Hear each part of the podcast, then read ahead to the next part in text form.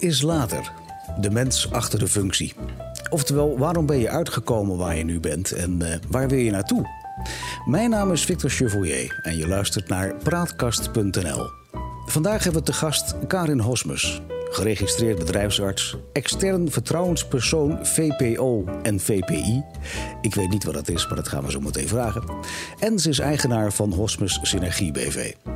Ik heb uh, LinkedIn even leeggehaald en uh, daar schrijft ze zelf... Um, ik heb mijn studie geneeskunde in Nijmegen gedaan... waarna ik bij een grote landelijke arbodienstverlener ben gaan werken.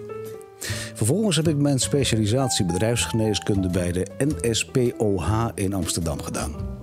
Sinds 1 januari 2008 ben ik als zelfstandig bedrijfsarts werkzaam en in die hoedanigheid Hosmus Synergie gestart. Daarvoor heb ik zo'n zes jaar als bedrijfsarts voor een grote landelijke arbodienstverlener gewerkt. De keuze om me na die opleiding geneeskunde als bedrijfsarts te gaan specialiseren is een bewuste keuze geweest. Het trok me om met de mens en maatschappij en in de maatschappij bezig te zijn. Al dus Karin Hosmus. Karin, hi. Hoi. Um, we mogen je en jij zeggen, om de dood eenvoudige reden dat we eigenlijk elkaar al een aantal jaren kennen, via ons werk ook. Uh, maar welkom. Dankjewel. Fijn uh, dat je wil meedoen. Um, heb je je voorbereid op het interview? Totaal niet. Gewoon, we zien wel wat we er zien gaat wel waar het schip gaat stranden, zeg maar. Oké. Okay. Ja. Um, je bent bedrijfsarts, daarover wil ik zo meteen meer weten. Maar we hadden het net even over uh, uh, vertrouwenspersoon, VPO en VPI. Wat is dat? En die VP staat voor vertrouwenspersoon. Ja. En dan heb je de tak de ongewenste omgangsvormen. En de andere tak is vertrouwenspersoon integriteitskwesties. Ah, daar staat die I voor. Okay. correct. Helder. Um, een bedrijfsarts. Wat doet iemand als bedrijfsarts zijnde? Ja, dat vragen heel veel mensen zich eigenlijk af. Hè? Je schiet gelijk in de lach. Heel veel mensen denken eigenlijk dat je alleen maar de hele dag bezig bent met mensen die ziek zijn. Mhm. Mm -hmm. En vooral mensen die ziek zijn en niet willen werken. En uh, eigenlijk uh, het tegendeel is waar. Ik vul mijn dag uh, inderdaad heel erg veel met mensen begeleiden die verzuimen. Maar daarnaast hebben we ook een aantal preventieve taken als bedrijfsarts, die gelukkig ook bijna dagelijks voorbij komen. En je hebt vroeger vast wel eens gehoord van de term PAGO of PMO.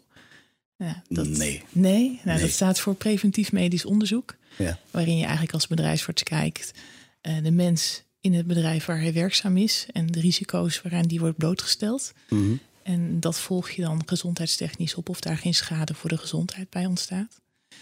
Um, nou, je brengt dat in kaart door een RINE, dat heet een risico-inventarisatie en evaluatie.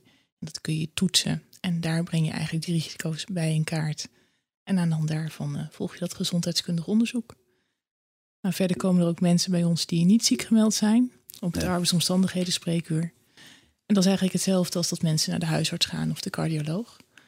Um, dat is volledig anoniem, uh, eigenlijk losstaand van de werkgever, maar wel met de trek dat er een werkgerelateerd aspect is over het algemeen waar men advies over wil of zijn hart wil luchten. Ja, en, en, uh, maar dat zegt nog steeds zo weinig. Als je dus morgens binnenkomt, waar kom je binnen dan? En hoe ziet jouw dag er dan uit? Wat kun je een voorbeeld noemen?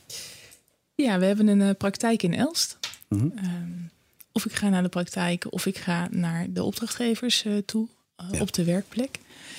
En um, afhankelijk van hoe de dag ingedeeld is, als ik bij een opdrachtgever ben, is er vaak eerst overleg met personeelszaken.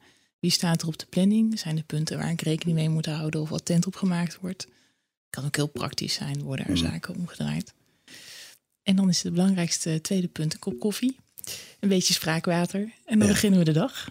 En uh, de agenda is over het algemeen dat er mensen op bezoek komen of dat ik langs ga en het gesprek aanga. Uh, nou ja, wat hun nu bezighoudt en wat de redenen zijn voor een ziekmelding. En wat zij nodig hebben om weer uh, ja, wat beter in het leven te kunnen staan. En waar arbeid uh, een onderdeel van is. Oké. En, en um, toen je acht was, toen wilde je al bedrijfsarts worden. Het zo Nee. gewerkt? Nee, toen ik vier was wilde ik wel dokter worden. Oké, dus Ja, dat is wel een beetje die een zat in de buurt. Die zat in de buurt, Ja. ja.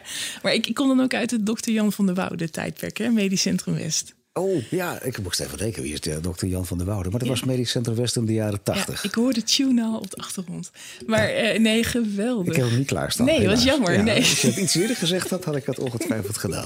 Ja. Ja, ja. Nee, ik vond het geweldig. Het was een soort beeld. Ik wilde dokter worden. Mhm. En wat voor een dokter, daar had ik nog niet heel erg veel over nagedacht. En uh, tijdens mijn studie geneeskunde vond ik uh, met name de psychiatrie heel erg interessant.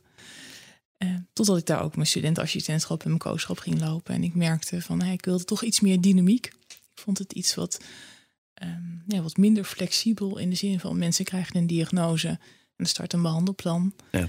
Maar ik vond het soms zo spijtig om te zien dat mensen of weer